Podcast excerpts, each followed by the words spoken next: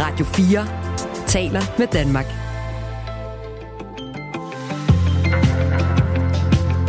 Velkommen til Radio 4 morgen.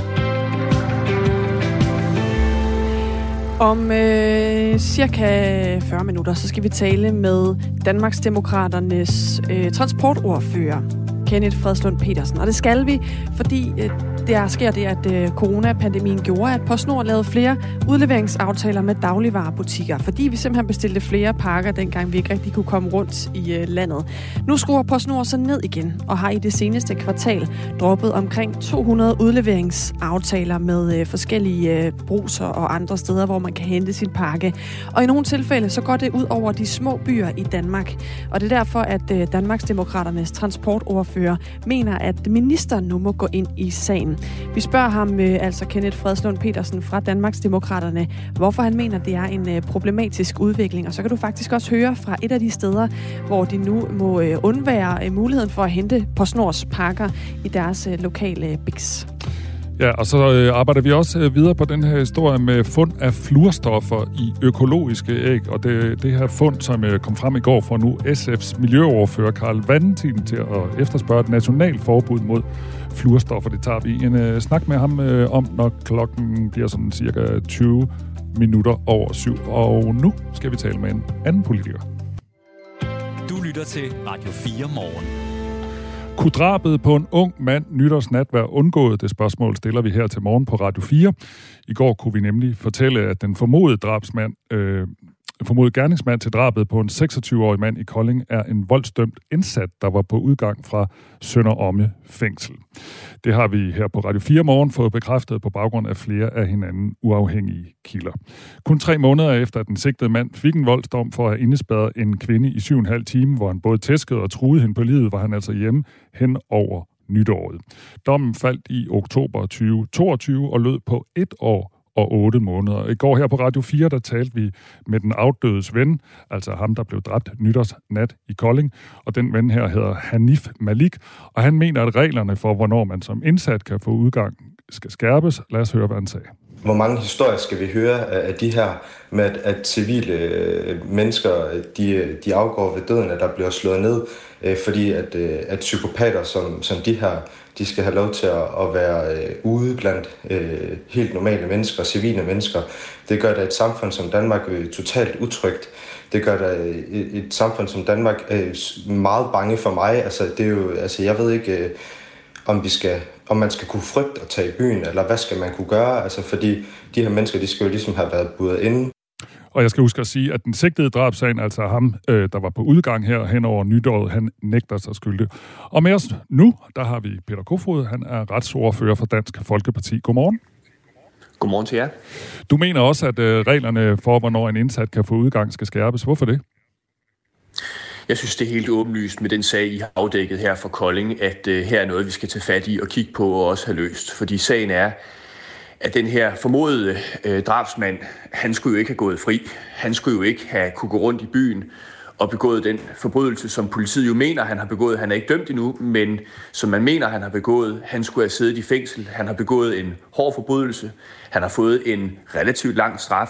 Den skulle han jo sidde og afzone. Han skulle ikke gå rundt i byen og kunne begå ny kriminalitet, som han har gjort. Så her er noget, vi skal have fat i, og her er noget, vi skal have løst. Det er der ingen tvivl om. Og så betyder det jo så også, at hvis det I har ret i på Radio 4 med, at han var på udgang, og der er et stort antal dømte, der er på udgang i forbindelse med helligdage og højtider, hvis det er rigtigt, ja, så skal vi jo have løst det i hvert fald. Jeg kan fortælle dig lige til det, i den forbindelse, at hver 5. af alle indsatte i danske fængsler var på udgang mellem jul og nytår i år. Det svarer til 803 indsatte. Hvad siger du til det tal? I mine ører lyder det som et meget højt tal, og jeg synes, vi skal have vendt det her om. Altså det klare udgangspunkt må være, at når man er idømt en fængselsstraf, når man har begået grov kriminalitet, så holder man ikke ferie. Så er man ikke hjemme mellem jul og nytår eller ved andre højtider. Så sidder man selvfølgelig og afsoner den straf. Der kan selvfølgelig være formildende omstændigheder, som vil det altid være, men det klare udgangspunkt det er, at der kommer man ikke bare hjem. Så når du siger hver 5., så tænker jeg, at det er et meget højt tal, og det er noget, vi er nødt til at kigge på. Altså den her enkeltperson, der har begået den grove kriminalitet før, som I har beskrevet, er det bare, altså, er det en enkelt svipser, eller er det et udtryk for et generelt billede? Det er vi nødt til at finde ud af.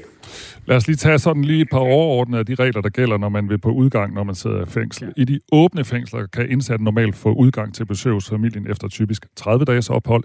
Indsatte i lukkede fængsler og resthuse skal have afsonet mindst en fjerdedel af straffen, før de kan få udgang.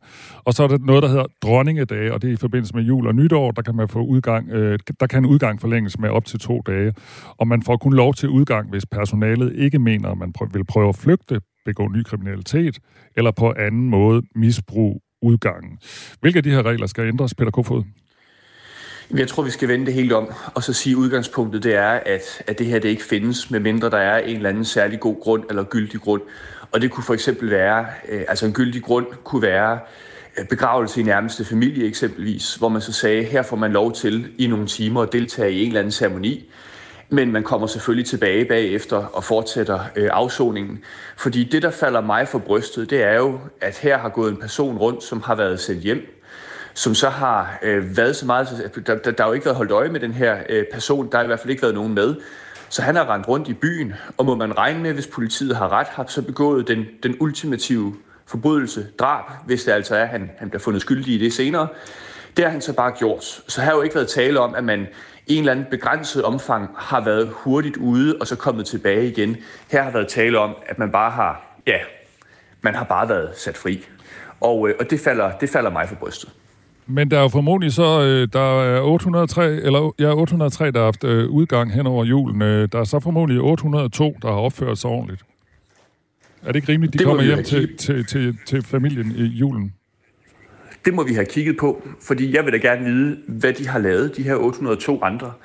Altså er det folk, der har begået økonomisk kriminalitet, eller er det folk, der har begået personfarlig kriminalitet? Er det nogen, der kunne gå rundt i den lokale by og møde et eller andet offer, som man er dømt for at slå på eller udsætte for andre grimme ting? Det synes jeg sådan set er ret relevant. Og at de sendt hjem, fordi det er et ressourcespørgsmål, at man ikke har folk i kriminalforsorgen, så de kan sidde og afsone i højtiden, det synes jeg også er relevant, for der er jo ingen tvivl om, at vi også står med en problemstilling om, at kriminalforsorgen er enormt slidt, og den har vi jo også som politikere, synes jeg, en forpligtelse til at få kigget på og løst. Og derfor er det relevant at vide, hvad har de lavet, de her 803 personer i alt, og hvorfor er det, at vi har den her tilgang til dem? Men er du nu ikke i gang med det, som politikere tit selv siger, at man tager en enkelt sag op, som medierne omtaler, det gør vi så her, og så tager du udgangspunkt i den ene sag, og vil lave en hel masse om, i stedet for at slå koldt vand i blodet? Jamen, nu undersøger vi jo tallene. Det kommer vi til at starte med. Vi kommer til at se, hvem er de her 803 personer. Og jeg synes jo, det er rimeligt nok, at man finder ud af, om den her enkelte sag, som I har, synes jeg, dygtigt undersøgt, om det er et udtryk for sådan en generel tendens, eller om det bare er en enkeltsag. Ofte så kan enkeltsager jo sige meget om et helt system, eller også så er det bare en enkeltsag. Og det er så det, vi får afdækket og fundet ud af. Det synes jeg egentlig er rimeligt nok, og det synes jeg egentlig også, vi skylder. Tidligere på morgenen talte vi med Linda Kjær Menke, som er lektor og forskningsleder ved Juridisk Institut på Syddansk Universitet. Hun mener ikke, at strammere regler for udgang vil have nogen effekt. Prøv at høre. Igen så skal vi jo holde os for øje, at det er i 0,1% af tilfældene, at der sker, at den indsatte på udgang begår ny kriminalitet. Det er ganske få tilfælde. Så samtidig mener hun, at det er vigtigt, at indsatte har ret til udgang, fordi det er med til at undgå, at de begår kriminalitet, når de engang bliver løsladt. Det tyder på, at det mindsker tilbagefald, altså risikoen for tilbagefald til kriminalitet, hvis den indsatte har god kontakt med omverdenen. Hun siger ligesom 2 ting, Peter Kofod. Det ene er, at det har man en undersøgelse, der viser, at kun 0,1% af gangene, hvor folk er på udgang, der begår de ny kriminalitet. Det er ligesom den ene ting. Og den anden er, at undersøgelser viser, at det kan være godt for at kunne komme tilbage til samfundet på en god og fornuftig måde, at man kommer på udgang. Hvad siger du til det?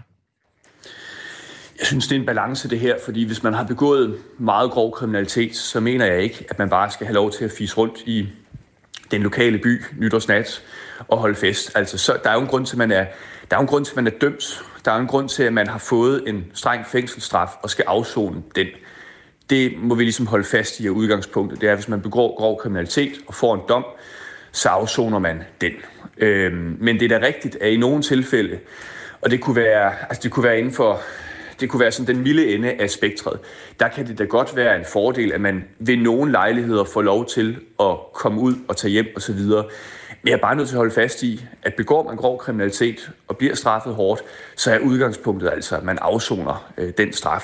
Det handler sådan set også om samfundets retsfølelse. Altså hvis man som offer har været udsat for en grov forbrydelse, og der går ganske kort tid, og man nede i sin lokale by ser den her person, der har begået forbrydelsen, bare holder fri fra spjældet nytårsaften eksempelvis for at kunne tage ud og feste med vennerne, så synes jeg jo ikke, der er meget, så synes jeg ikke, man som samfund yder meget retfærdighed. Og det er også et problem. Det er selvfølgelig en balancegang, men jeg kan godt forstå, hvis der sidder en stor gruppe danskere og tænker, at det her samfund efterhånden virker konsekvensfrit, og sådan må det ikke være.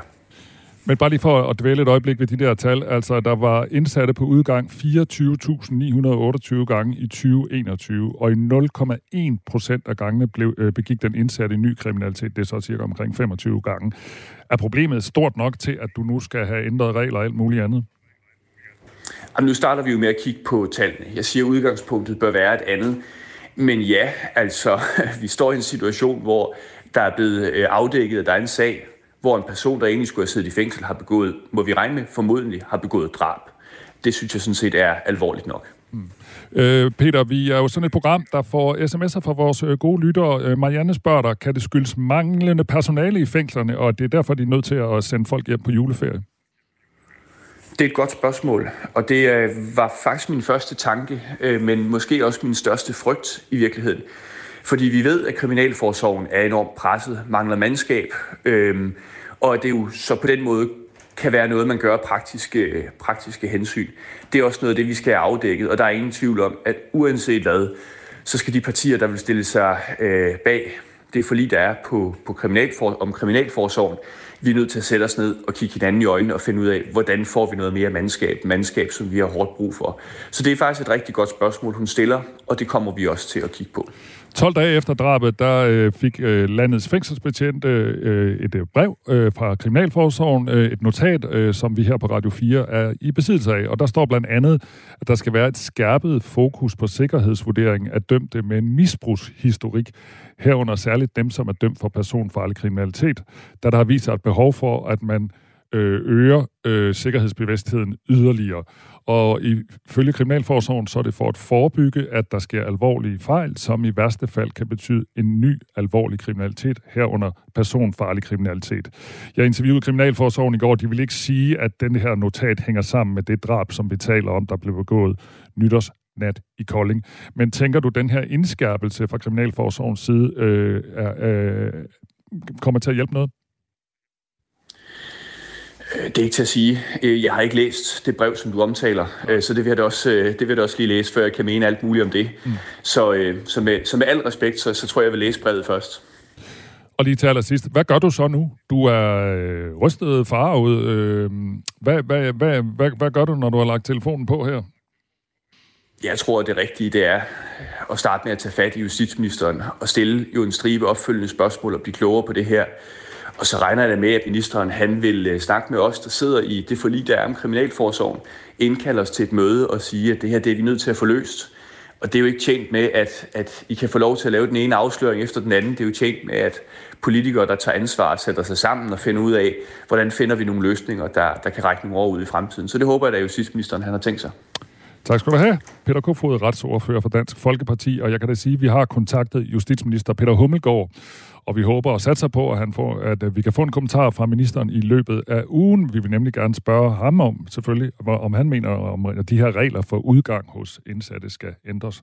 Og så skal jeg bare lige huske at tilføje, at den sigtede i drabssagen nægter sig skyldig. Det her er Radio 4 morgen. Der er fundet skadelige fluorstoffer, der også bliver kaldt for PFAS, i økologiske æg. Det viser en undersøgelse fra DTU Fødevareinstituttet, som de har lavet i samarbejde med Fødevarestyrelsen. Og det er en sag, som har fået miljøordføreren hos SF, Carl Valentin, op af stolen. Godmorgen. Godmorgen. Du vil kræve handling fra ikke bare miljøminister Magnus Heunicke, men også for ministeren fra Fødevare, Landbrug og Fiskeri, Jakob Jensen. Hvad er det ved den her sag, der får dig til at reagere på den måde? Jamen, jeg tror, at de fleste har været rimelig forfærdet efter at have set det. Grunden til at reagere på det er jo selvfølgelig, at det er ekstremt vigtigt, at fødevaresikkerheden er i top i Danmark, og man kan regne med, at når man indtager nogle fødevarer, så får man ikke en hel masse PFAS i kroppen. Det er jo heldigvis ikke sådan, at bare fordi man har spist nogle økologiske æg, så er man total på den, men koncentrationerne har været for høje i økologiske æg, og har man spist rigtig mange økologiske æg over en længere periode, så kan det faktisk være problematisk, særligt for børn. Og der er jo en risiko for, at det her også kan være tilfældet i andre fødevarer. Og det er også derfor, jeg mener, at fødevareministeren skal ind i sagen, fordi det hele er jo startet med, at man har fundet ud af, at PFAS'en er i de her økologiske æg, for de økologiske æg, de bliver fodret med fiskemel. Men de er jo ikke de eneste dyr, som vi fodrer med fiskemel. Det gør man også med fisk i fiskeopdræt, med smågrise, andre fjerkræ osv. Og derfor så skal vi selvfølgelig til bunds i, om det her er et problem, som også er andre steder i vores fødevareproduktion. Carl Valentin, det lyder lidt som om, du går sådan lidt til og fra mikrofonen. Jeg ved ikke, om du er ved at lave nogle scrambled eggs eller et eller andet, men du må godt lige holde dig lidt i nærheden af mikrofonen, så det er nemmere at høre, hvad det er, du siger. Du opridser jo her sagen, og det, der også har fået dig til at reagere. Hvad er det så, du konkret mener, der skal gøres nu? Altså i forhold til den konkrete sag, så er det jo vigtigt, at vi kommer til bunds i, om der er andre af vores fødevarer, hvor det her også er et problem med nogle af de dyr, man fodrer med fiskemel. Og det skal vi have lavet nogle undersøgelser på, og det er blandt andet det, som jeg har bedt fødevareministeren om. Men derudover, så er PFAS jo desværre rigtig mange steder i vores samfund, fordi de her evighedskemikalier er meget svært nedbrydelige, og vi har dem i rigtig mange produkter. Og derfor skal vi kort sagt, sådan set, stop med at bruge de her produkter, som i dag er tilladt og bliver brugt i sådan noget som stegepander, regntøj, tandtråd, mange andre ting. Og derfor så arbejder vi for et nationalt forbud, og allerhelst et europæisk, og i sidste ende jo også et globalt forbud mod brugen af de her stoffer, som har store konsekvenser for menneskers sundhed. Undersøgelsen fra DTU, Fødevareinstituttet og Fødevarestyrelsen viser altså, at der er et højt indhold af skadelige PFAS-stoffer i økologiske æggeblommer. Og det, man mener, der er høj sandsynlighed for, det er, at det stammer fra det fiskemel, som indgår i det økologiske foder til hønsene. Ifølge professor i miljømedicin fra Syddansk Universitet, Philippe Grandjean, så kan fluorstofferne måske også komme fra andre steder end fiskemel. Men hvis man spørger lektor fra DTU, Fødevareinstituttet, Kit Granby, der har været med til at lave den her undersøgelse, så er der faktisk meget lidt tvivl om, hvor de her fluorstoffer, de egentlig stammer fra. Det er vi rimelig sikre på, fordi at vi finder præcis den samme mønster af 10 forskellige fluorforbindelser i de her økologiske æg og i foder, altså i selve fiskemelet. Og også selvom forskerne nu har fundet fluorstoffer i økologiske æg, så mener hun så ikke, at det nødvendigvis behøver at bevæge bekymringen for fluorstoffer i andre dele af fødevareindustrien. Det er jo ikke alle typer fødevarer, man sådan har meget, meget stort overblik over. Men basisfødevarerne er jo blevet analyseret og overvåget, og der er ikke fået en anledning til det at finde det i høje koncentrationer i fisk eller i akvakulturprodukter eller kødprodukter, så vidt jeg ved. Carl Valentin, altså miljøoverfører for SF. Nu nævnte du før, at du gerne ser et både nationalt og senere også et europæisk forbud i lyset af blandt andet den her nye undersøgelse. Men det, der bliver sagt her, er jo også, at vi faktisk ikke indtil videre i hvert fald har påvist, at det nødvendigvis er i en masse andre fødevarer. Kan det ikke berolige dig lidt? Nej, det kan det sådan set ikke. Altså heldigvis, så kan det jo sagtens være, at det her ikke er et større problem i andre dele af vores fødevareproduktion. Det vil jeg dog stadigvæk meget gerne have undersøgt, fordi det er vigtigt, at man kan købe sin fødevarer, uden at skulle være bange for, at der er PFAS i. Men PFAS-forurening har jo slet ikke kun noget at gøre med vores fødevarer. Altså det er jo mange andre steder i vores samfund. Det er fundet i regnvandet. Det er fundet i store koncentrationer i havskum. Vi ser jo også, at hvis der kommer nogle meget lokale forureninger, som for eksempel i Korsør, hvor der har været en forurening med nogle af de her stoffer, hvor at nogle dyr så har græsset, hvorefter man har spist dyrene, jamen så kan der komme nogle konsekvenser ved det. Og ophobningerne, de bliver jo kun større, jo mere vi producerer af de her evighedskemikalier. Der jo netop bliver kaldt evighedskemikalier, fordi de er meget, meget svært nedbrydelige. Så det er noget, vi skal til livs, også selv hvis at vi kan lykkes med at holde store dele sætter vores fødevareproduktion fri, fordi den her miljøkatastrofe er meget omsiggribende og kan i øvrigt også have konsekvenser for andre dyr og for naturen og ikke kun for os mennesker.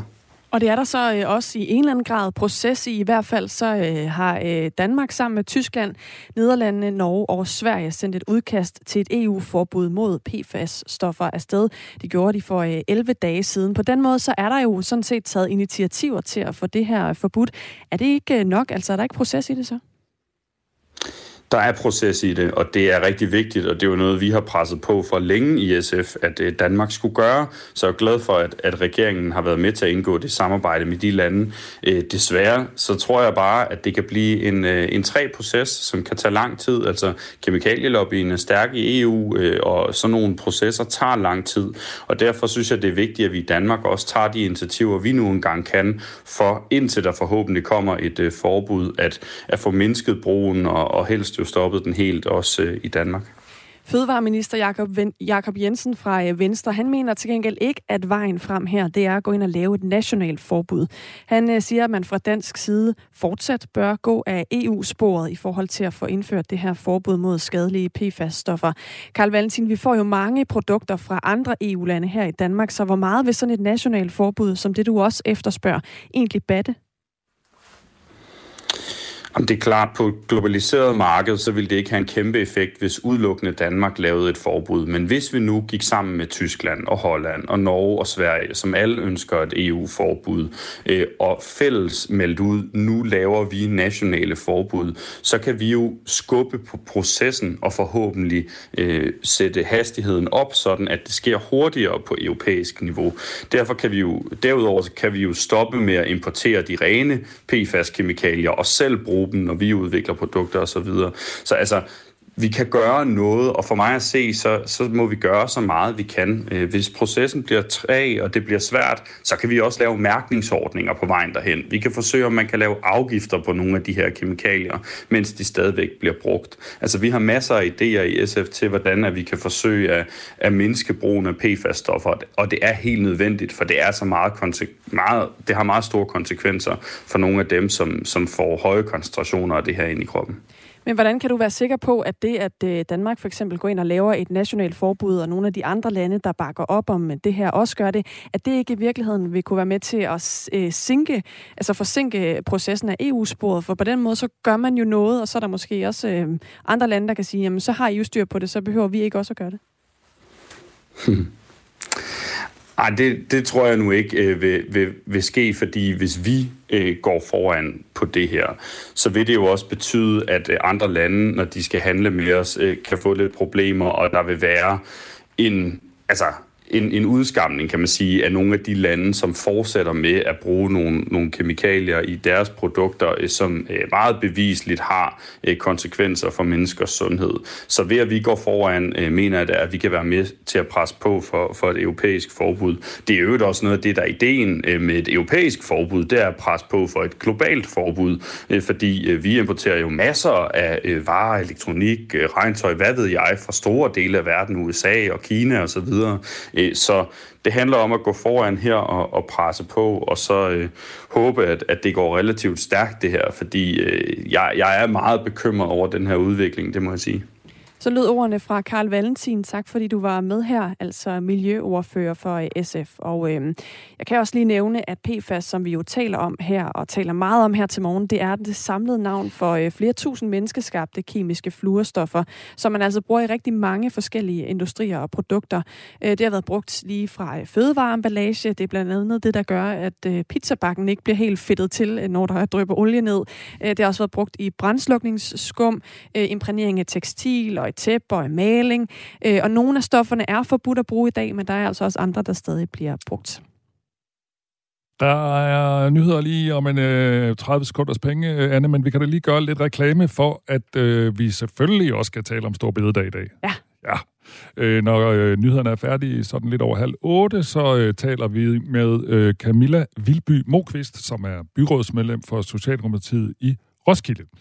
Og hun er en stemme fra Socialdemokratiets bagland, som synes, det er en dårlig idé at afskaffe Store Bededag. Og det er Politikken, avisen, der har lavet et rundspørg blandt socialdemokratiske byrådsmedlemmer. Og her svarer 44% af de adspurgte nej, når de bliver spurgt, om det er en god idé at afskaffe Store Bededag. Hende taler vi med.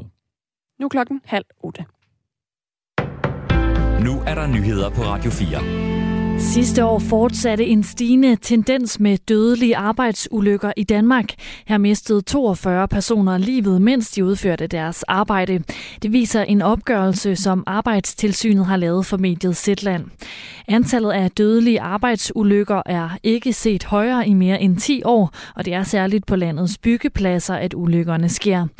I opgørelsen fremgår det, at antallet af alvorlige ulykker i bygge- og anlægsbranchen har set et markant stigning de senere år. Sidste år blev der anmeldt 6.219 ulykker. Og ifølge en aktindsigt, som Zetland har set, udtalte Arbejdstilsynet kritik for manglende sikkerhed i samtlige ulykker. Flemming Hansen, der er chefkonsulent for byggegruppen i fagforeningen 3F, mener, at der er sket en forrådelse i branchen i takt med, at den har oplevet et opsving de senere år. 10 projekter får økonomisk støtte på 150 millioner kroner til at sikre de danske kyster. Folketinget har de seneste år hævet de beløb, der bliver sat af til netop kystbeskyttelse.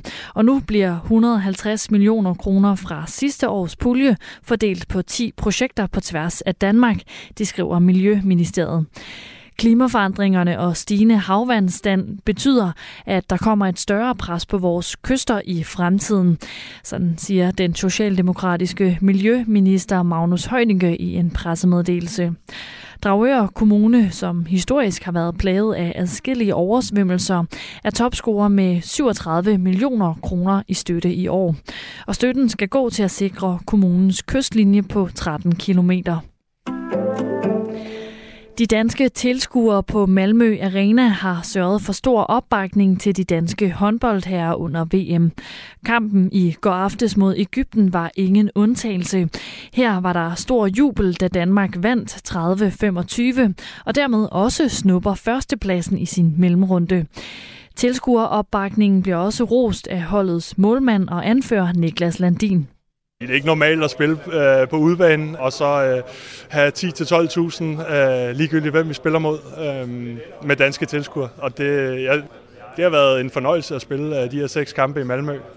Efter sejren over Egypten skal Danmark spille næste kamp i Stockholm mod Ungarn. Var det blevet uafgjort eller et nederlag mod Egypten, så havde det betydet, at Danmark skulle møde de stærke svenskere i kvartfinalen. Og derfor er landstræner Nikolaj Jakobsen også ganske godt tilfreds med aftenens resultat. Ja, jeg tror, at alle helst vil undgå værtsnationen i en kvartfinale. Det ville vi da også, men det var egentlig ikke det, der var fokuset. Det fokuset var at gå ud og vinde og spille en god håndboldkamp og give vores fantastiske fans her en god kamp at tage hjem fra Malmø. Frankrig har hjemtaget 15 kvinder og 32 børn fra jihadistiske lejre i Syrien. Det oplyser Frankrigs udenrigsministerium. De mindreårige er blevet overdraget til de myndigheder, som har ansvar for at hjælpe børn og kommer til at være under medicinsk og social overvågning, lyder det fra ministeriet. Det franske udenrigsministerium oplyser, at de voksne, som er blevet hjemtaget, bliver overdraget til kompetente og retlige myndigheder. I oktober der hentede Frankrig 15 kvinder og 40 børn hjem fra kurdisk kontrollerede lejre i Syrien. Og dengang lød det desuden, at de 15 kvinders fremtid skulle afgøres ved de franske domstole. Særligt den sydlige del af landet kan glæde sig over en overgang med sol, ellers mest skyet vejr. Temperaturer mellem 1 og 5 graders varme. Du lytter til Radio 4 morgen. Husk, du kan skrive en sms til os på 1424. Og her i studiet er det Anne Philipsen og Michael Robach, der bestyrer Radio 4 morgen den her morgen. Og vi har fået ret mange sms'er. Vi tager lige en her. Fængsler hed engang tugt- og forbedringsanstalt. I dag har vi kun tugthuse. Hvorfor var en voldsmand ikke i kognitiv terapi? Og det er altså en kommentar til den historie, vi har talt om flere gange her til morgen, altså som handler om en 35-årig mand, der er sigtet for at have begået drab nytårsnat i Kolding, mens han var på udgang. Jeg skal lige huske at sige, og det skal vi hver gang, vi omtaler det. Han nægter sig skyldig, men det er altså historien om at være på udgang og begå kriminalitet. Og i virkeligheden også historien om, hvad der egentlig så skal være kriteriet for, at indsatte får lov at komme på udgang. Noget vi talte med Peter Kofod fra Dansk Folkeparti, retsordfører, om for ikke så længe siden. Vil det ikke være en idé med en GPS-fodlænke til indsatte på udgang, spørger Martin Johansen fra Ølstykke. Ja, det var da meget konkret. Det er meget konkret forslag. Ja, som jo er i tråd med, at hvis man afsoner med fodlænke, så har man sådan en GPS på, så Kriminalforsorgen kan se, hvis man flytter sig for meget. Helt konkret forslag. Der er også en, der skriver, det handler vel også om, at flere fængselsbetjente kan holde velfortjent fri i julen, når der er færre indsatte på med en fodlænke.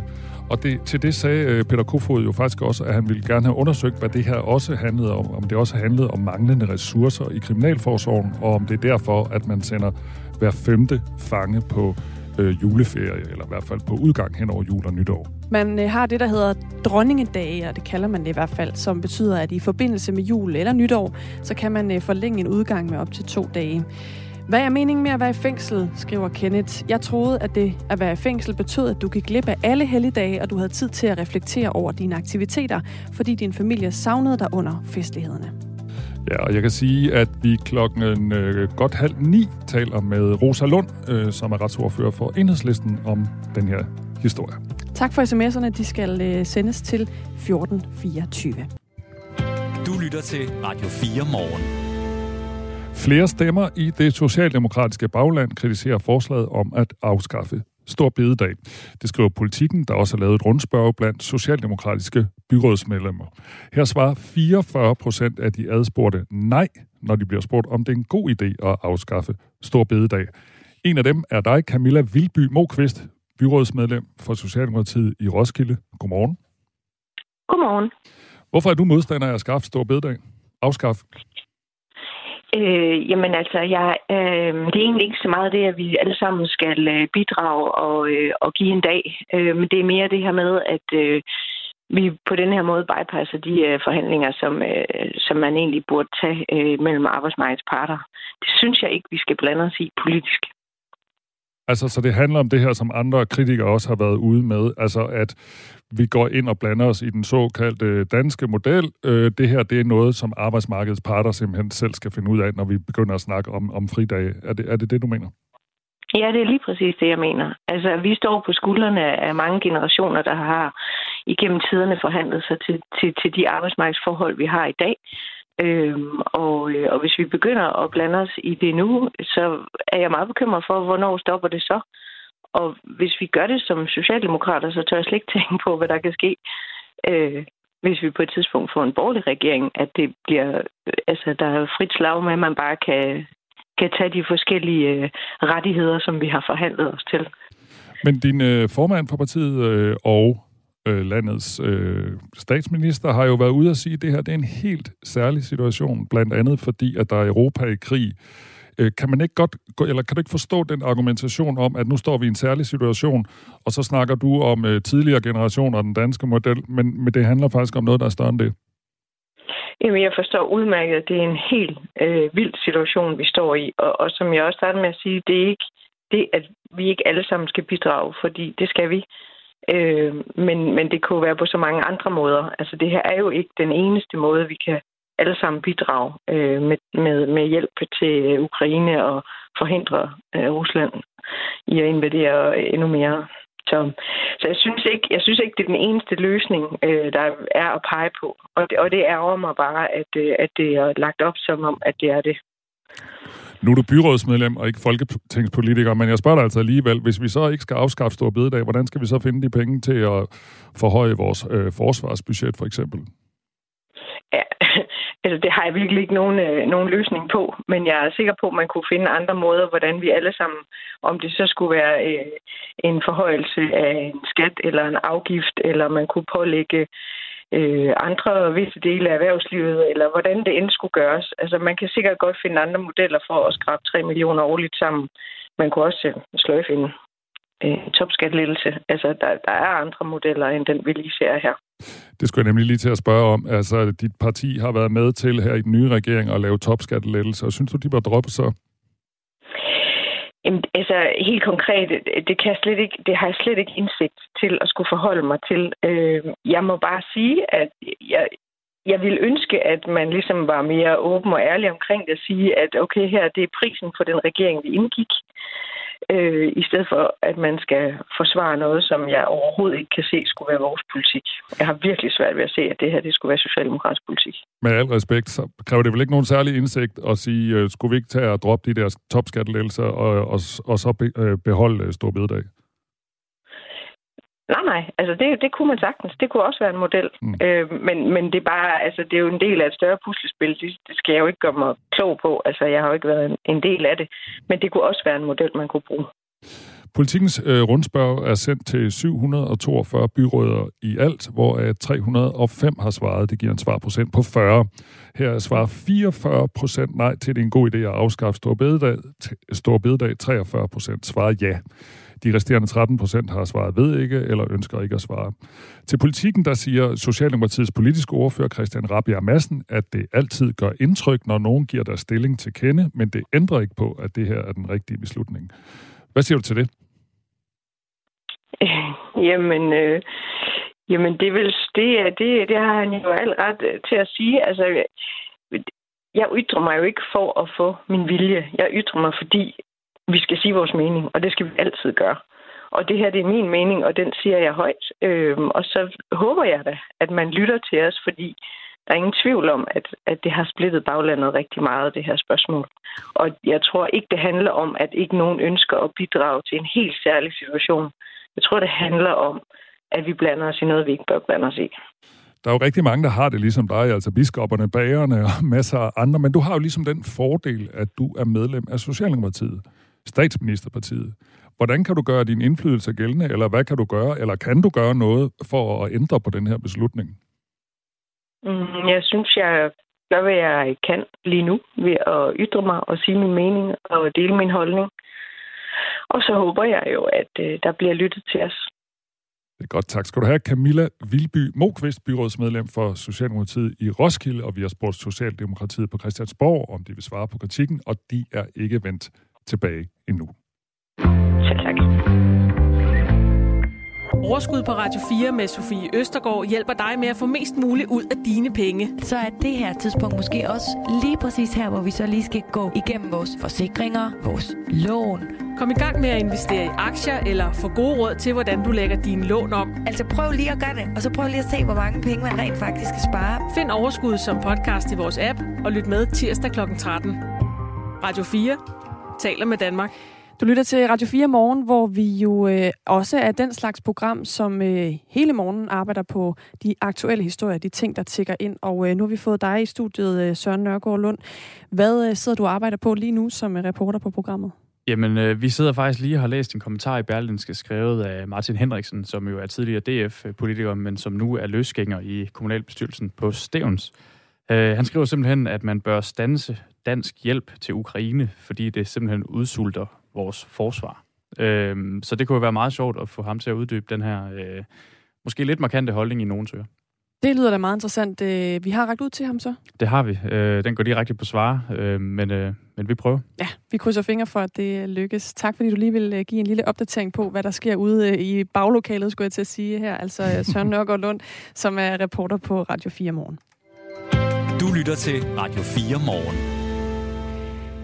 Det møder kritik fra Christiansborg, at PostNord har opsagt 200 udleveringsaftaler med dagligvarebutikker. Beslutningen sker ifølge PostNord som følge af, at danskerne rundt i løbet af 2022 bestilte færre varer på nettet, som efterfølgende skulle hentes i den lokale brugs eller købmand, det oplyser de til DR. Selvom flere af de butikker, som PostNord har opsagt aftalen med, ligger i de store byer, så er der også mange små byer, som mister muligheden for dermed at bestille pakker fra PostNord.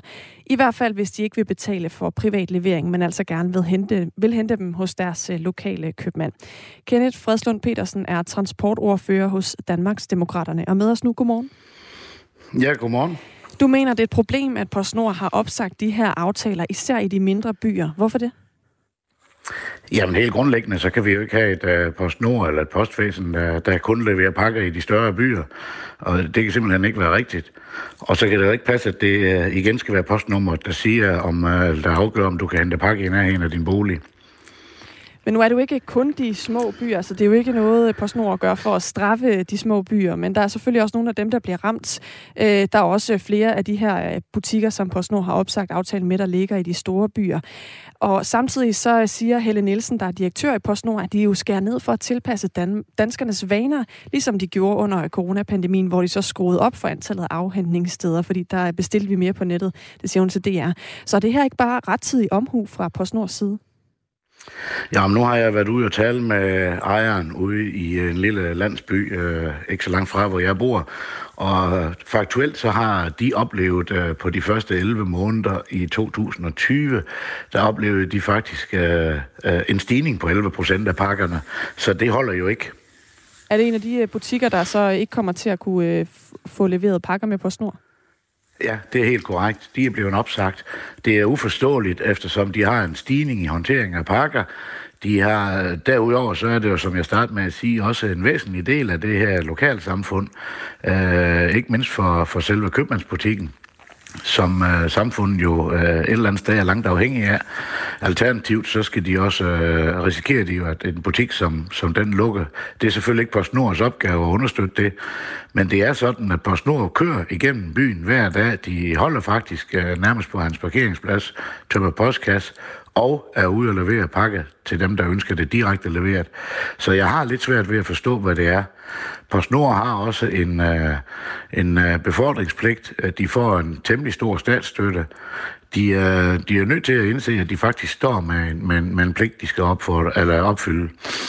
Men derfor har jeg også tilladt mig at stille nogle udvalgsspørgsmål til transportministeren, som jeg ønsker kommer på banen i den her sag, så vi kan få fundet ud af, hvordan vi løser det her bedst muligt. Men PostNord har vel også ansvar for at sørge for at tilpasse sig den efterspørgsel, der er, og i det hele taget få det til at fungere så godt som muligt. Så på den måde har de vel også i deres gode ret til at se på, hvor giver det mening for os at blive ved med at levere pakker til, og hvor er vi nødt til at skære ned? Jamen det er vi for så vidt også enige om, men argumentet i det her tilfælde, det er, at der er færre pakker. Og når jeg har talt med den lokale købmand, så har de fået flere pakker. Hvis man bestiller en pakke, som leveres med PostNord, så kan man hente den ca. 4.500 forskellige steder i landet. En af de mindre byer, der bliver ramt af PostNords beslutning, det er Kollemorten ved Give. Her der skal beboerne fremover køre 6-7 km til Givskud for at hente deres pakker fra PostNord. Vores reporter Morten Nørbo, han var en tur i Kollemorten i går, og her fangede han Hans Jørgen Poulsen, som er en af dem, der er træt af, at PostNord altså lukker for udlevering i den lokale letkøb. Jeg er da godt nok aktiv endnu, men jeg skal da også til at lukke lidt ned, og hvor lang tid kan man have bil, og så skal vi det køre langt efter de pakker, og det kan jeg ikke rigtigt. Det synes jeg er noget underligt noget, fordi nok er det ikke en servicevirksomhed, men de har dog, PostNord har dog nogle forpligtelser, mener jeg også, over for de mindre samfund, og Kollemorten er jo en ganske lille by med 350 indbyggere, så det forstår jeg ikke rigtigt. Kenneth Fredslund Petersen, altså Danmarksdemokraternes transportordfører. Der findes jo også andre selskaber, der kan levere pakker, og nogle gange, når man bestiller ting på nettet for eksempel, så kan man jo vælge, om man vil have det leveret fra nogle af de øvrige virksomheder, der kan levere pakker til forskellige områder.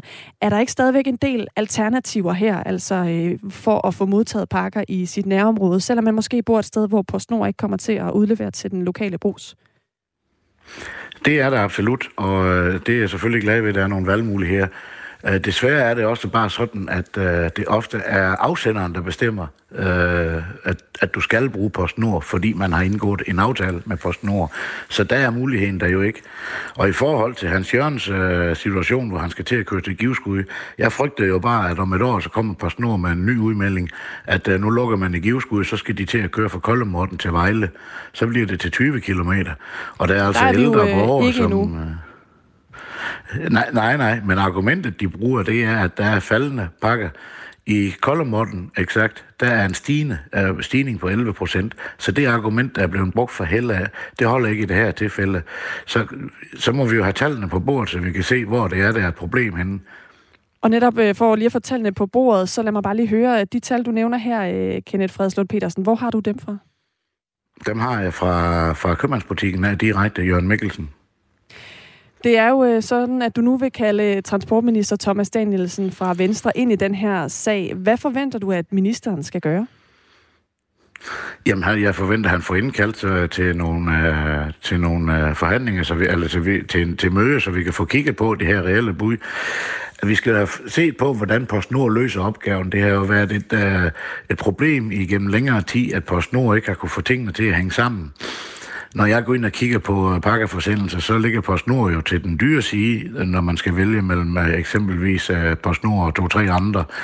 Og de får et ret stort statsstøtte. Der er jo et eller andet, der er galt, når PostNord ikke kan få det til at hænge sammen, og de andre virksomheder ser ud som om, de kan få det til at hænge sammen for færre penge. Kan det have noget at gøre med, og det ved jeg ikke, men det er bare et bud, at PostNord også dækker et bredere område, og på den måde jo netop af samme årsag går ind og justerer nu, altså fordi de i en periode har dækket flere områder, også sådan mindre lokale områder, hvor der måske ikke har været lige så meget gang i den? Det kan jeg ikke vide. Jeg ved bare, at jeg skal betale den samme pris ved et af de andre selskaber, uanset hvilket område jeg sender en pakke til.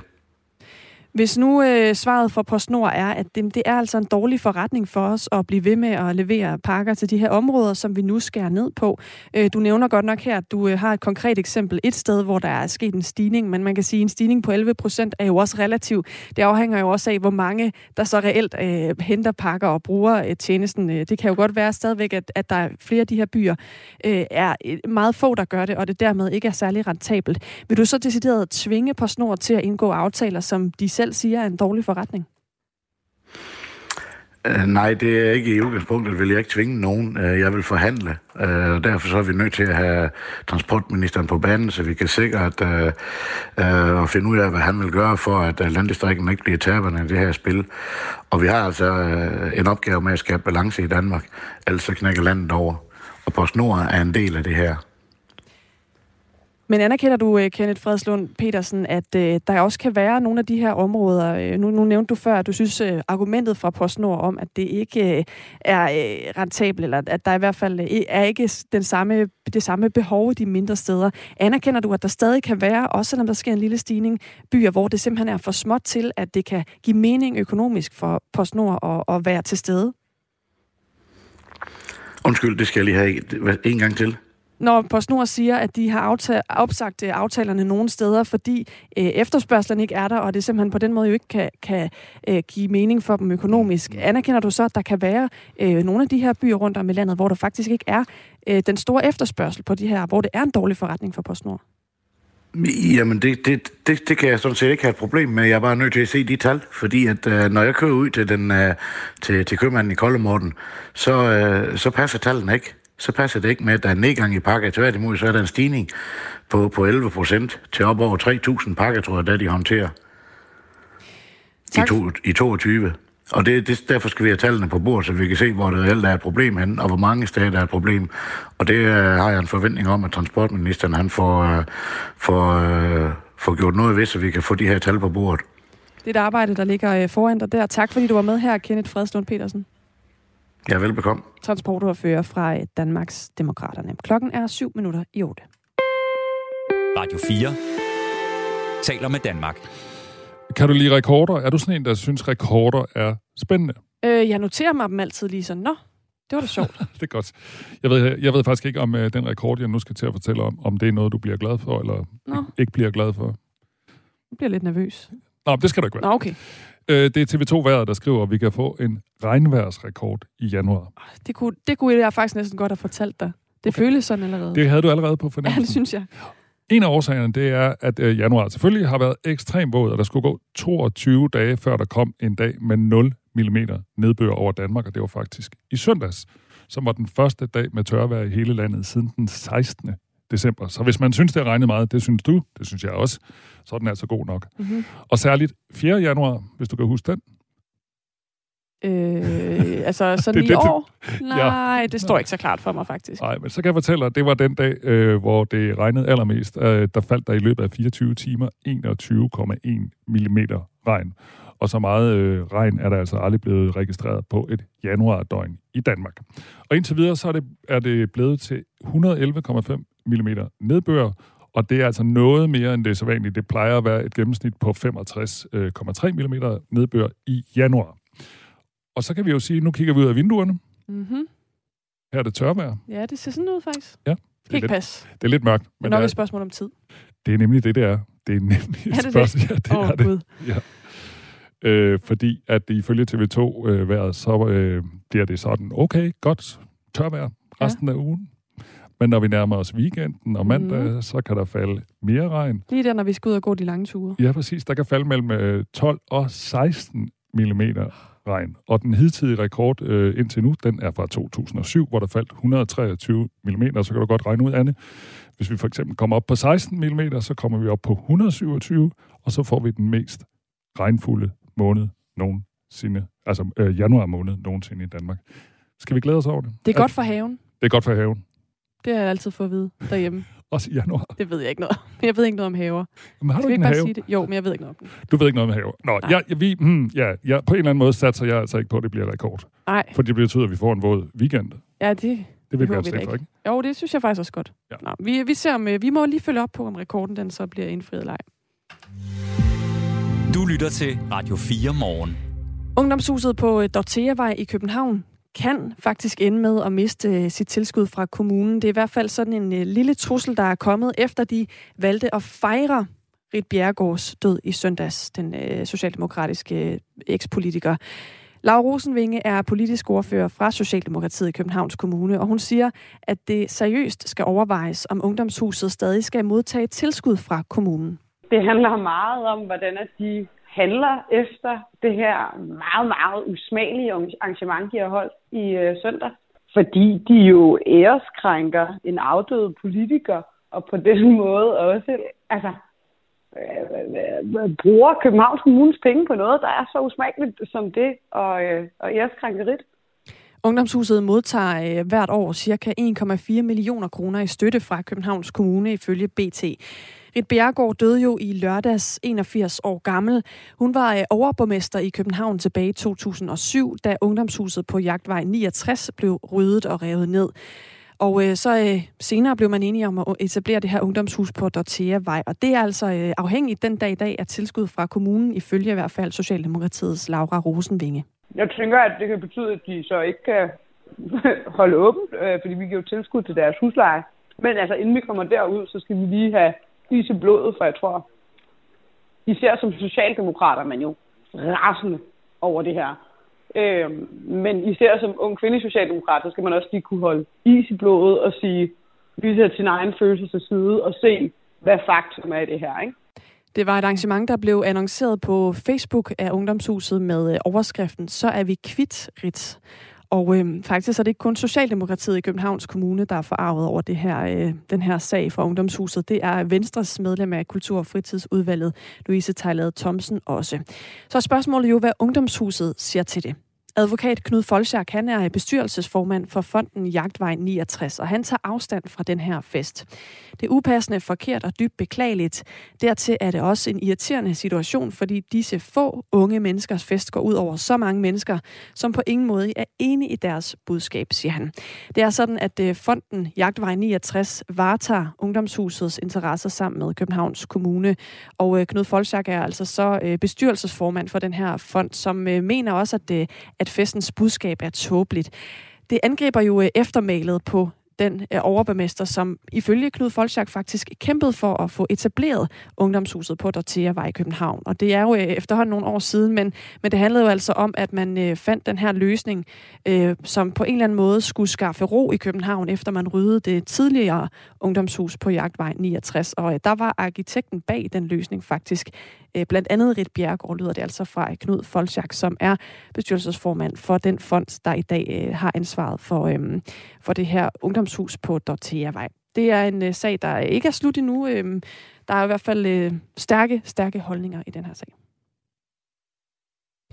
Lige om lidt, så skal vi se nærmere på Storbededag endnu en gang, fordi der er efterhånden ikke sådan super mange, der går ind for at afskaffe Storbededag. Der har i hvert fald været mange stemmer ud at sige, at de ikke mener, at det er den rigtige måde at gøre det på. Selvfølgelig på nær regeringspartierne, Socialdemokratiet, Moderaterne og Venstre. Og nu melder Dansk Arbejdsgiverforening sig også i koret af modstandere af forslaget, som jo faktisk forventes at blive fremlagt for Folketinget senere i dag. Jakob Holbrød er administrerende direktør i Dansk Arbejdsgiverforening, og han er med os klokken 7:55. Ja, og vi kan også nå at sige klokken 8:55, der har vi Rosa Lund med på en af de andre historier, vi har fortalt om flere gange her til morgen, og den handler om det her med, hvordan og hvor meget fanger skal have udgang, og det er selvfølgelig aktualiseret af, det her drab, der var nytårsaften i Kolding, hvor en mand blev dræbt, formodentlig af en, der var på udgang. Det tager vi med Rosa Lund lidt over 8:30. Klokken 8.